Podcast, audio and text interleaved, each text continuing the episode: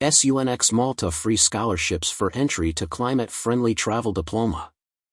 Together with Malta's Ministry of Tourism and the Institute for Tourism Studies, SUNX Malta is offering free scholarships for its 2023 online two-year climate-friendly travel diploma.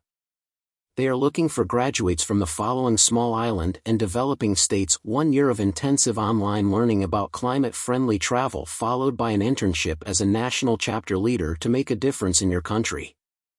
Americas, Grenada, Guyana, St. Kitts and Nevis, St. Vincent and the Grenadines, Costa Rica, Panama, Peru.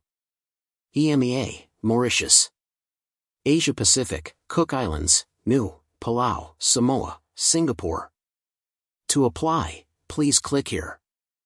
Join the world's first online course on climate friendly travel, CFT, destined to become the new normal in a post pandemic, cleaner, greener, more responsible future.